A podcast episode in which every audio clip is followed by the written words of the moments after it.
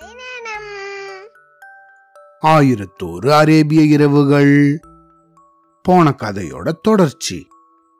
முதல் குருடனின் கதை.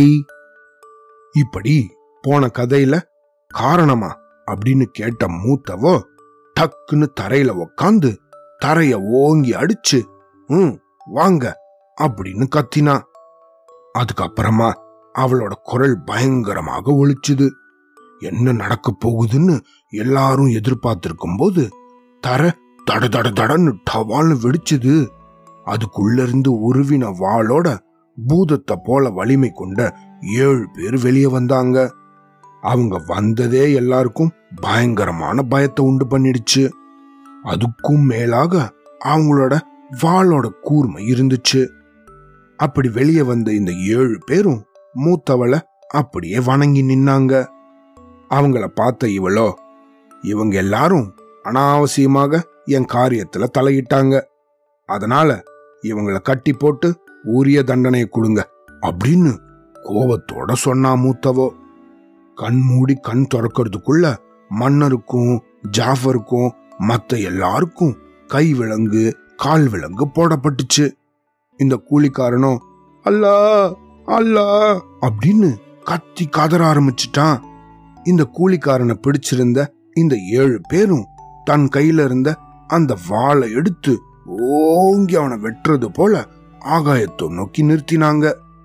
அப்படி இந்த கூர்மையான வாளை பார்த்து கூலிக்காரன் போட்ட கூப்பாட்டுல அந்த சகோதரிகளும் சூழ நின்னவங்களும் வாளேந்தின இந்த 7 பேரும் கூட அப்படியே திடுக்கிட்டு போயிட்டாங்க.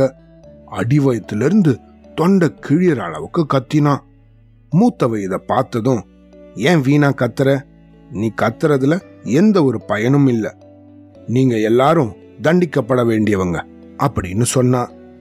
இத கேட்டதும் இந்த குருடர்கள்ல ஒருத்தன், சகோதரிகளே, உங்களோட செய்கைய அல்லாஹ் மன்னிக்கவே மாட்டாரு, நாங்க எல்லாரும் துன்பத்துல அடிபட்டு கொஞ்சம் தலசாய இடங்கேட்டு வந்தோம், இப்படி அடைக்கலம் புகுந்த எங்களை தண்டிக்கிறது கொஞ்சம் கூட அழகில்ல அப்படின்னு சொன்னான்.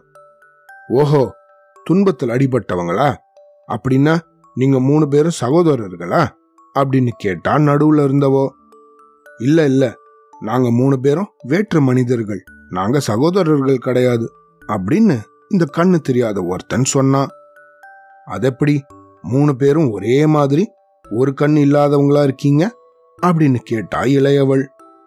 அதுதான் எங்களுக்கும் புரியாத புதிர். இந்த புதிரை விடுவிக்கிறதுக்கு முன்னாடியே நாங்க துன்பத்துக்கு மேல துன்பத்துக்கு ஆளாயிட்டு இருக்கோம் அப்படின்னு 3ஆவதாக கண்ணு தெரியாதவன் சொன்னான். இவங்க இப்படி சொன்னதையெல்லாம் கேட்ட இந்த சகோதரிகள் அப்படியே திகைச்சு நின்னாங்க. மன்னருக்கும் இந்த ஜாஃபருக்கும் கூட ஆச்சரியமா தான் இருந்துச்சு.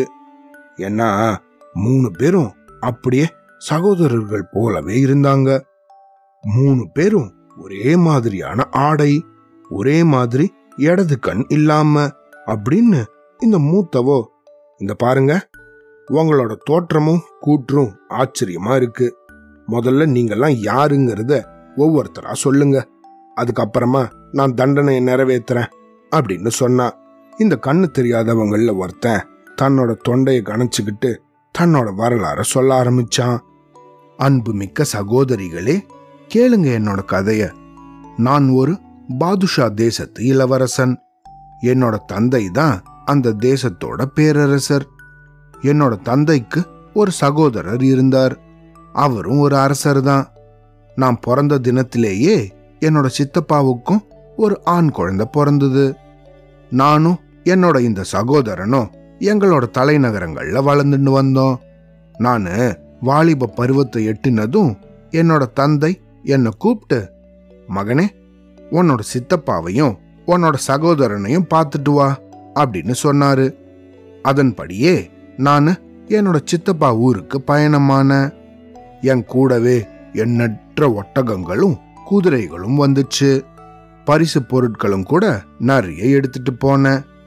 என்னோட இந்த யாத்திரையின் போது சிரமம் ஏதும் தோணாதபடி என் கூட வந்தவங்க எல்லாரும் ஆடிக்கிட்டும் பாடிக்கிட்டும் என்னை மகிழ்விக்கணும் அப்படின்னு என்னோட தந்தலை கட்டளையிட்டு இருந்தாரு. நாங்க பல வழிகளில் பயணிச்சதுக்கு அப்புறமா சித்தப்பாவோட தலைநகரத்துக்கு வந்தோம். எங்களை ரொம்ப குதூகலமாக வரவேற்று நல்லா உபசரிச்சாங்க.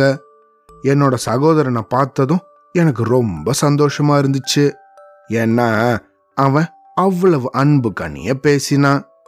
நானும் பல மாதங்கள் அங்கேயே தங்கி இருக்கணும் அப்படின்னு முடிவெடுத்து அதுபடியே தங்கிட்டும் வந்தேன். இப்படி இருந்த சமயம் ஒரு நாள் என் சகோதரன் என்கிட்ட வந்து, அன்பு நிறைந்த சகோதரா, உன்கிட்ட ஒரு வேண்டுகோள், அத நீதான் நிறைவேற்றி வைக்கணும் அப்படின்னு சொன்னான்.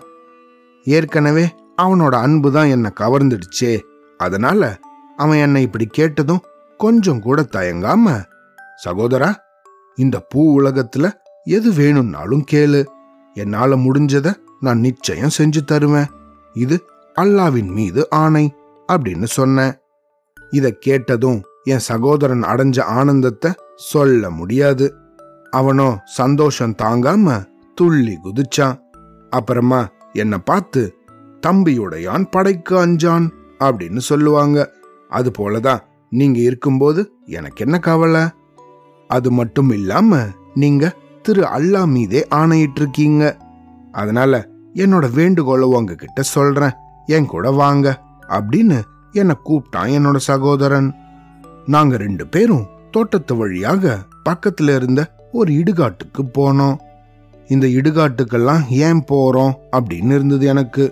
இருந்தாலும் அவனுக்கு வாக்கு கொடுத்துட்டோமே அப்படின்னு அவனை பின்தொடர்ந்து போன ஒரு ஒதுக்குப்புறமான இடத்துக்கு நாங்க வந்தோம். அந்த இடத்துல என் சகோதரன் என்ன ஒரு மரத்தோட நிழல்ல உட்கார வச்சான். அப்படி உட்கார வச்சதுக்கு அப்புறமா அவனோட கைகளை பலமாக தட்டினான். தட்டி இசியா இசியா அப்படின்னு கூப்பிட்டான். அவன் அப்படி கூப்பிட்டதும் ஒரு நறுமணம் குப்புன்னு வீசிச்சு. நான் திடுக்கிட்டு சுத்தி முத்தி பார்க்க ஒரு எழில் மங்கை அந்த இடத்தை நோக்கி வேகமா வந்துட்டு இருந்தது தெரிஞ்சுது. கொஞ்ச நேரத்துக்கெல்லாம் அந்த மங்கை எங்க பக்கத்திலேயே வந்துட்டா. அப்படி அந்த பெண் எங்க பக்கத்துல வந்ததுக்கு அப்புறம் என் சகோதரன் என்னை பார்த்து, வாங்க சகோதரரே, நீங்க கொடுத்த அந்த வாக்குறுதிய நிறைவேற்ற தருணம் வந்துடுச்சு அப்படின்னு கூப்பிட்டான். அவங்க ரெண்டு பேரும் முன்னால நடக்க நானு அவங்கள பின்தொடர்ந்து நடக்க ஆரம்பிச்சேன்.